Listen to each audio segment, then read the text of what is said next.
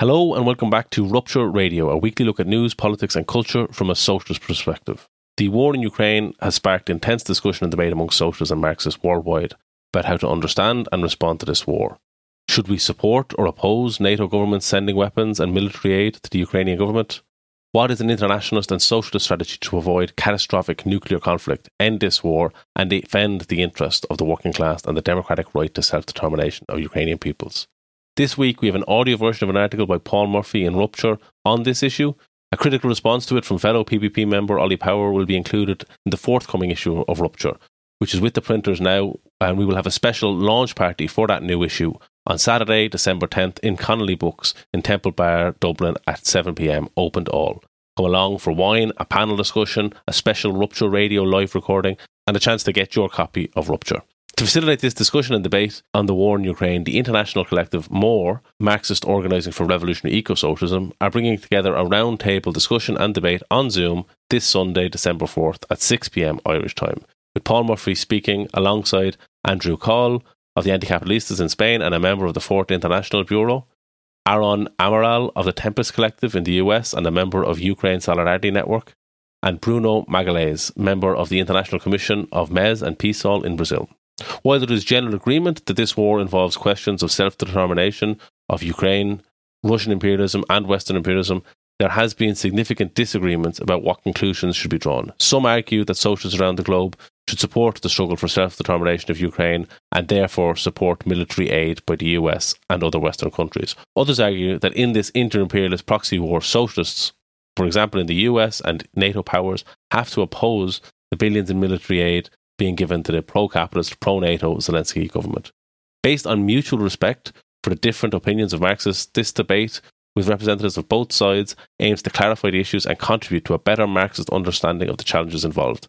A link to register for the event is in the show notes. Please come along if you can. Without further ado, here's this week's episode an article from Paul Murphy in, from the latest issue of Rupture.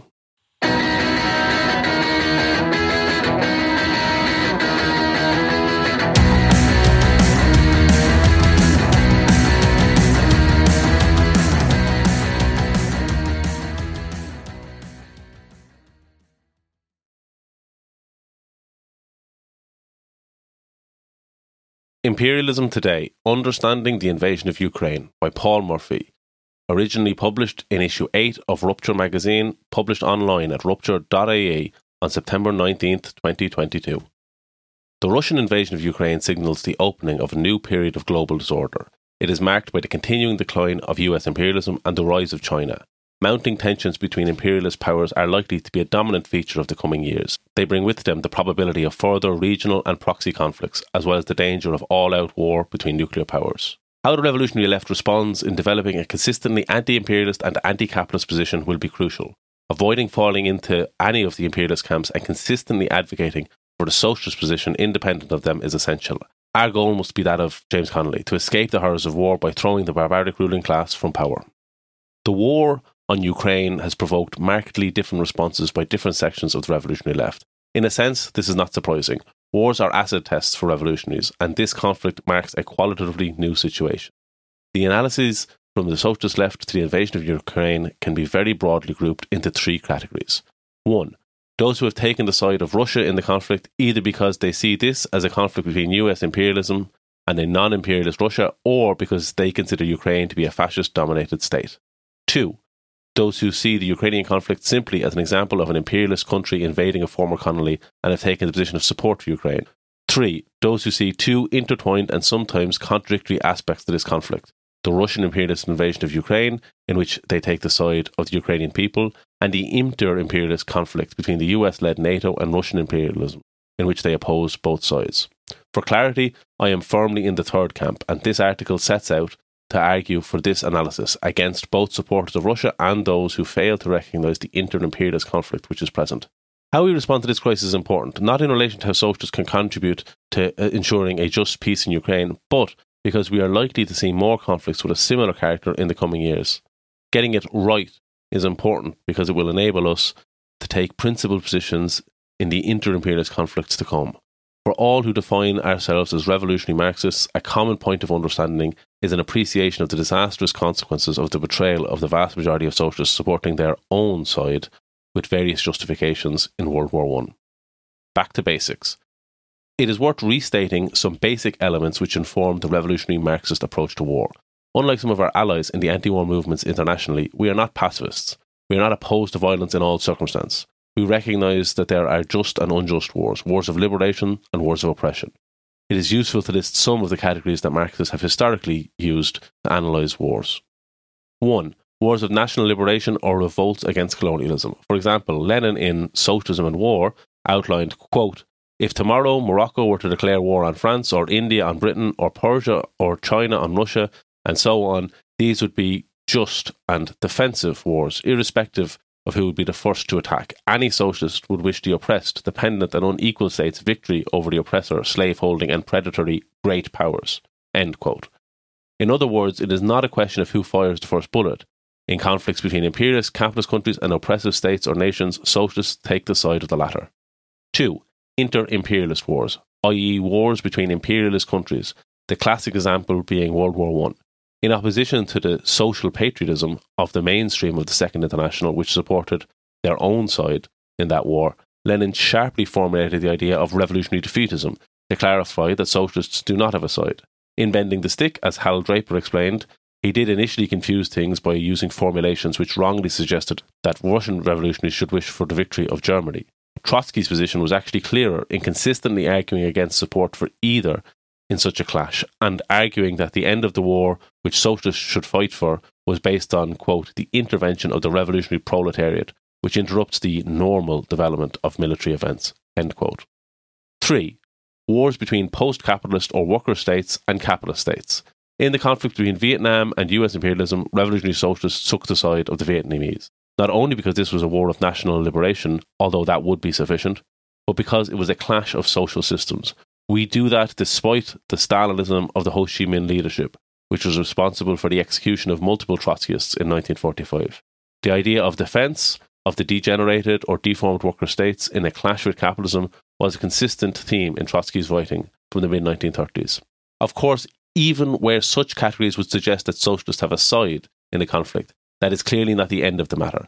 We are not just activists who seek to be on the right side of conflicts. We are socialists who are seeking to end all wars through global socialist revolution. For that, the independence of the working class with an emphasis on working class power and a socialist position is essential. For example, in wars of national liberation, socialists would not simply accept the leadership of nationalist forces, but would fight for leadership through demonstrating the superiority of Marx's ideas and strategy in the struggle for liberation. In wars between post capitalist states and imperialist states, socialists would not renounce the struggle to overthrow Stalinist bureaucracy and the fight for a political revolution to introduce workers' democracy. Instead, they would seek to demonstrate how the bureaucracy is an obstacle to the struggle for world revolution. How exactly these approaches are implemented will depend on concrete circumstances, including the political character of the nationalist forces and the size and social weight of Marxists. So while socialists were for the defeat and expulsion of US imperialism from Afghanistan, it is hard to see any circumstances where there would be cooperation between socialist forces and the reactionary Taliban in trying to achieve that aim. In contrast, socialists in France correctly worked to deliver funds to the freedom fighters of the FLN in Algeria. Applying the categories to life. Of course, knowledge of these categories does not provide us with the answers to how to treat any given war. Many conflicts do not neatly fall into simply one of these categories, but have features of more than one. World War II, for example, had elements from all three of the categories listed above. Firstly, this was a continuation of World War I and a clash between imperialist powers. Secondly, it included wars of national liberation in dependent countries, for example, in China against imperialist Japan, but also the struggles of partisan forces in France, Italy, Greece, and other countries in Europe. Thirdly, the war between the Soviet Union and German fascism was a clash of social systems. On one side, a degenerated worker state, on the other, a capitalist state ruled by a fascist dictatorship. Even in World War I, a most naked inter imperialist war, different categories of war were combined. At the start of the war, when Serbia was invaded by the Austro Hungarian Empire, there was undoubtedly an element of war of national liberation among Serbs. In assessing this conflict, Lenin argued that 99% of the war was effectively an inter imperialist war, he argued that if the invasion was not part of the general European war, then socialists should, quote, desire the success of the Serbian bourgeoisie, end quote, in that conflict. However, quote, Marxist dialectics, as the last word in scientific evolutionary method, excludes any isolated examination of an object. i.e., one that is one sided and monstrously distorted. The national element in the Serbo Austrian War is not and cannot be of any serious significance in the general European war. If Germany wins, she will throttle Belgium, one more part of Poland, perhaps part of France, etc. If Russia wins, she will throttle Galicia, one more part of Poland, Armenia, etc. If the war ends in a draw, the old national oppression will remain. To Serbia, i.e., to perhaps 1% or so of the participants in the present war, the war is a continuation of the politics of the bourgeois liberation movement. To the other 99%, the war is a continuation of the politics of imperialism, i.e., of the decrepit bourgeoisie, which is capable only of raping nations, not freeing them. In World War II, Trotsky and the Fourth International worked to separate out the different aspects of the war, arguing for support for the Soviet Union in its struggle against Nazi Germany while opposing the war effort of the imperialist forces on either side. Unlike the Stalinist forces, which switched overnight from opposition to the war to full support for the Allies when Hitler attacked the Soviet Union, Trotsky emphasised the need to continue to oppose the imperialist aims of the Allied countries, which were, after all, the direct oppressors at the time of vast colonial empires. Trotsky also pointed towards an approach of engaging with the mass anti fascist consciousness in the Allied countries through the development of the proletarian military policy, which was effectively the argument that the best way to defeat fascism was through workers' control of the military and the economy. In reality, this was a partial and correct break with the weak sides of Lenin's revolutionary defeatism in the context of a war against fascist Germany. So, who is an imperialist? In terms of analysing the character of the war in Ukraine, an important, if mostly unstated, question to address is which countries in the world today are imperialist? That begs another question. How do we define imperialism today? Too often, some socialists point to the definition of imperialism provided in Lenin's Imperialism, the Highest Stage of Capitalism. This outlines five factors. Quote 1. The concentration of production and capital has developed to such a high stage that it has created monopolies, which play a decisive role in economic life. 2 the merging of bank capital with industrial capital, and the creation on the basis of this finance capital of financial oligarchy. 3. The export of capital as distinguished from the export of commodities acquires exceptional importance. 4. The formation of international monopolist capitalist associations which share the world amongst themselves. And 5. The territorial division of the world among the biggest capitalist powers is completed. Relying on this definition, some point to the weakness of Russia in many of these categories. For example, the absence of significant export of capital to argue that Russia is not imperialist. This tick box approach to imperialism misses the point of Lenin's pamphlet.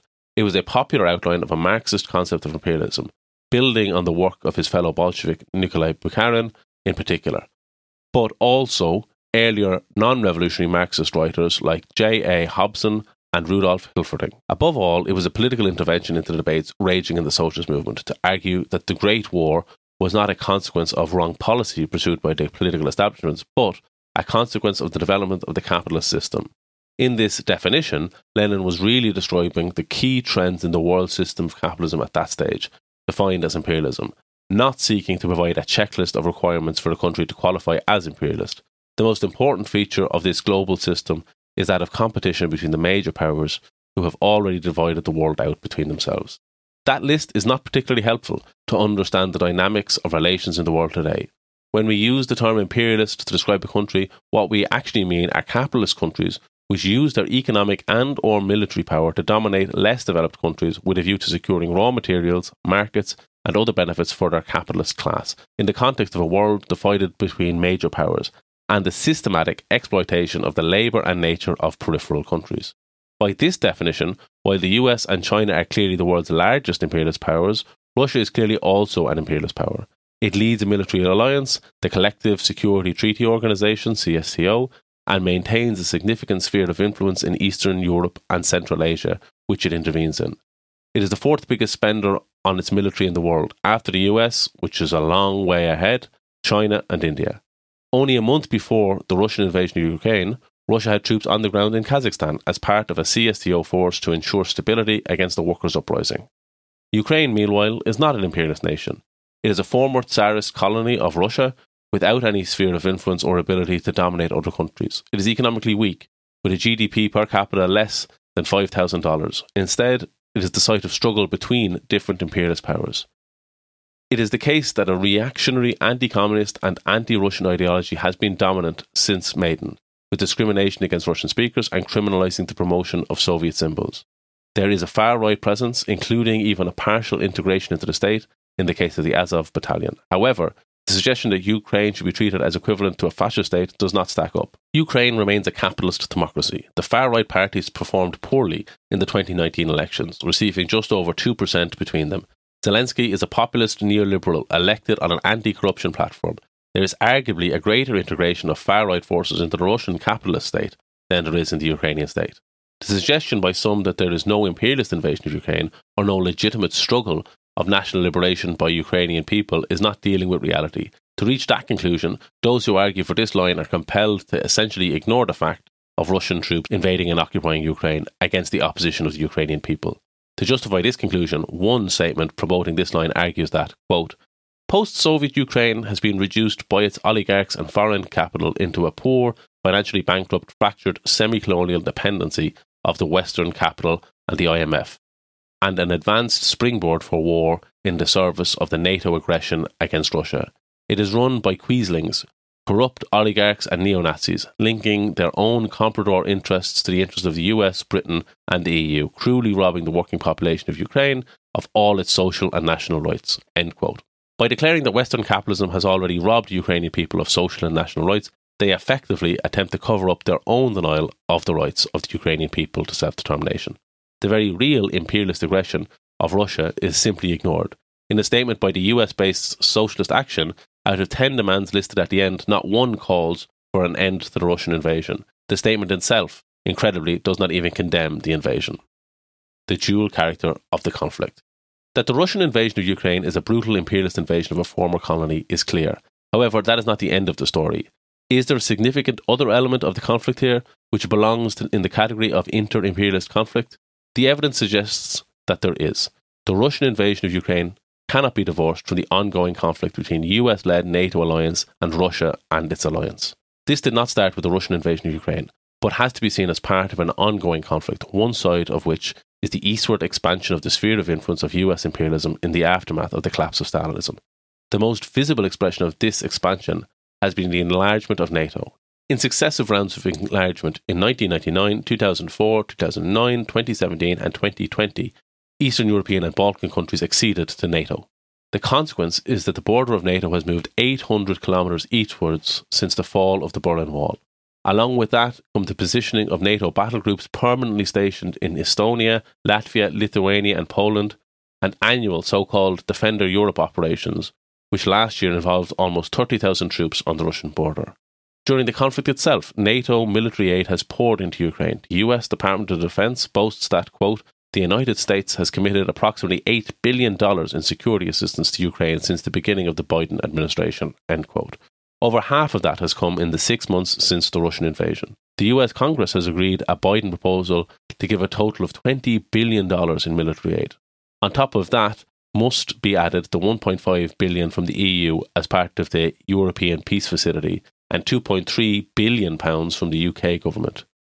The sections of the left which downplay the inter-imperialist element of this conflict often raise the call for arms for Ukraine. This may sound like sending rifles to partisan forces fighting the Russian invasion. The reality is very different.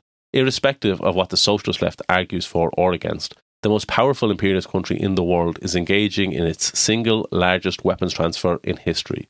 These weapons are going to a Ukrainian military, which is increasingly integrated into NATO, they are not being transferred by Western imperialism out of concern for the Ukrainian people's rights, but in pursuance of its own interests, which are not those of working class people. While this is presented by the US administration as supporting Ukraine's fight to defend their democracy, clearly anyone with a passing knowledge of either history or current affairs would be somewhat skeptical of that claim. Why would tens of billions of dollars of weapons be funneled into a country to defend democracy when the same states are funneling tens of billions into countries like Saudi Arabia, which are responsible for the deaths of hundreds of thousands of people in Yemen and are no fans of democratic rights? If they are so greatly concerned with the rights of occupied peoples, why aren't they arming the Palestinians or the Western Saharans? These same states themselves currently occupy Iraq. These weapons and the unprecedented sanctions described by the French finance minister as all out economic and financial war, are instead part of an inter imperialist conflict between Western powers under US leadership and Russia. The US Defense Secretary has openly stated that the aim of the West is to ensure that Russia is weakened. None of this is to alibi Putin for his invasion or justify it. Regardless of the actions of NATO, the Russian invasion remains an inexcusable, brutal, and imperialist invasion. As well as condemning their unjust war of oppression, we must look reality squarely in the face. A Russian imperialist invasion of a former colony is intertwined with an inter imperialist conflict which is taking place on Ukrainian soil. What is the balance of these elements of the conflict? National liberation struggle and inter imperialist conflict? Unlike with Serbia at the start of war, it is certainly not a case of 99% inter imperialist conflict and 1% national liberation struggle. It has not, at least yet, resulted in an all out global conflict with multiple countries being directly drawn in. The different aspects are more evenly balanced. However, the trend of development has been for the inter imperialist element to predominate more over time, as more US weapons are sent and the number of NATO troops in Eastern Europe having increased tenfold since the start of the year. With the drive to consolidate US hegemony over European states and to expand NATO to include practically all EU countries, it is clear that the scene is set for a prolonged conflict. Karl Liebknecht's good advice. Karl Liebknecht's famous anti war leaflet, putting an internationalist anti war position, finished with the strident call The main enemy is at home. This is not a timeless formula. Clearly, there are circumstances when the main enemy is not at home. For example, for the Vietnamese in 1970, the main enemy was in Washington, D.C. However, it is an appropriate guiding light for when we are dealing with inter imperialist conflicts. For those of us both in the Western camp which undoubtedly includes Ireland, we are subjected to enormous propaganda and pressure to support our side. Exposing the hypocrisy of US imperialism, the true motives of the Western imperial bloc, without wavering in our opposition to Russian imperialism and supporting the right of Ukrainian people self defence is vital. Those sections of the revolutionary left which downplay the inter imperialist element of the conflict do acknowledge, to a greater or lesser degree, the existence of this rivalry as a factor behind the war. However, some argue that it is a backdrop rather than an active factor in this war. Conor Kostick, for example, argues that the interplay of rival imperialism is effectively nothing new and seems to consider that there being an inter imperialist conflict is incompatible with also considering there is a legitimate war of national liberation. Interestingly, Gilbert Achcar does seem to accept that both aspects of this conflict coexist. However, he argues that there is a, quote, key distinction between a direct war between imperialist countries and an invasion by an imperialist power of a non imperialist country where the latter is backed by another imperialist power, using it as a proxy of inter imperialist rivalry. End quote. He suggests that, quote, in the first case, working class internationalism requires that workers, including workers in uniform, i.e., soldiers, oppose the war on both sides, each opposing their own government's war, even if that would contribute to its defeat. This is the meaning of revolutionary defeatism. In the second case, revolutionary defeatism is required only from workers and soldiers who belong to the aggressor imperialist country, and in a much more active way than indirectly. They are required to sabotage their country's war machine. Workers of the oppressed nation, on the other hand, have every right and duty to defend their country and families and must be supported by internationalists worldwide. This leaves no role whatsoever for workers in an imperialist power which is engaged in a proxy war, apart from supporting the oppressed invaded nation. Despite Achcar agreeing that this imperialist state, the Western powers in this case, is engaged in an inter imperialist conflict, albeit indirectly, his advice leaves workers in those states on the same side as their ruling class, with the main enemy in the other imperialist camp. Achcar's sharp distinction between an imperialist conflict involving hot clashes between two armies of two imperialist states and one that involves proxy battles doesn't make sense to me. It amounts to willfully choosing to take a superficial approach in effectively ignoring the presence of inter imperialist conflicts. It also results in a peculiar paradox. Achcar would presumably agree that we live in a world of obviously increasing inter imperialist tensions. He would also presumably recognise that the imperialist powers are seeking to avoid an open conflict because the threat of it spiraling out of control, including the possibility of nuclear annihilation for humanity. But the result is that we will have increasing inter imperialist conflicts, which will mostly have a proxy character, but where Achcar doesn't advise workers in the relevant countries to oppose their own imperialist states. This analysis is wrong because it downplays a major feature of what is happening in the conflict the mobilization of Western imperialist power. The conclusions reached by those who support this analysis should cause others to rethink their position. NATO and campism. This analysis leads both Kostick and Achcar to a position of supporting NATO delivery of weapons to Ukraine. It leads to neutrality or support for Western sanctions targeting Russia. In perhaps the most extreme example, it leads to an effective dropping of opposition to NATO in the here and now. Murray Smith argues, quote, Talking about the dissolution of NATO as an immediate objective, as part of the Western left still does, does not make sense. It is even irresponsible because it would leave the countries of the East, but also the Scandinavian countries, defenceless. We must answer the question posed by the populations of these countries. If we are not part of NATO, who will defend us against Russia? End quote. Some of those who downplay the inter imperialist element of the conflict in Ukraine have taken to using the term campism to describe those who they disagree with. Clearly, campism as a phenomenon, essentially a sort of enemy of my enemy is my friend position, which lines up with the camp of opposing the imperialism where you are based, does exist. For example, with those sections of the overwhelmingly Stalinist left who supported the brutal dictator Assad in Syria because he supposedly opposed US imperialism. However, to describe those who recognise the dual character of the current conflict as campist is inaccurate. It begs the question are comments like Murray Smith's not precisely campist, except they favour the camp of their own imperialist power, a much more comfortable position to be in than to be accused of being in the camp of the enemy. Failure to expose the real motives of the Western powers now, or even worse, wrongly suggesting, like Murray Smith, that NATO is a force to defend people in the West, undermines the left's anti militarist argument in the future. If we give succor to the idea that NATO can be a force for defending democracy and human rights, where will that leave us when its members engage in another blatantly imperialist, anti democratic intervention somewhere in the world? The question will be asked if we accept that NATO is actually concerned with protecting democracy in Ukraine, then why not support joining NATO and expanding it further? What we say. What is the conclusion for this analysis? It means socialists must attempt to disentangle, to the degree possible, the legitimate resistance to Russian imperialist invasion and the inter imperialist conflict which we oppose. It means supporting the right of Ukrainian people to resist. We don't blame people in Ukraine for getting weaponry from wherever they can source it, but we do encourage them to operate on the basis of complete independence from NATO. If such genuine independent forces existed, socialists could even fundraise to send them weapons. However, those of us living in the Western camp, the dominant imperialist bloc in the world, cannot support NATO forces pouring weapons into Ukraine in the pursuit of an inter imperialist conflict, risking an escalating spiral that could lead to Armageddon. We should support the Russian anti war movement and demand the immediate withdrawal of Russian forces from Ukraine. A just peace would only be possible on the basis of the withdrawal of these occupation forces. Included in that should be the recognition of the right of minorities within Ukraine to self determine their own future. An essential condition for the fair exercise of that right in Crimea or the Donbass region, for example, would have to be the withdrawal of the invading army and the right of all refugees to return. In contrast to the calls for further militarization, we should focus on demands which can assist the Ukrainian people. The demand for cancellation of Ukrainian debt, coming from social movements within Ukraine, may yet gather momentum as it becomes clear that the reconstruction will be impossible with the mountain of illegitimate debt that arose because of the oligarchization of Ukrainian society. This debt has grown even further as a result of war loans from Western powers, which have no intention of releasing Ukraine from debt bondage. In Ireland, we are demanding the shutting down of the shadow banking system in the International Financial Services Centre, IFSC, which is used by Russian oligarchs and indeed by oligarchs of all nationalities. However, it also means standing against the stream of pro NATO and anti Russian propaganda in the West. It means opposing the sending of NATO weapons into Ukraine, which are sent to pursue the interests of US and Western powers. Similarly, it means opposing the regime of sanctions on Russia, which are simply war by economic means for which ordinary people pay the price.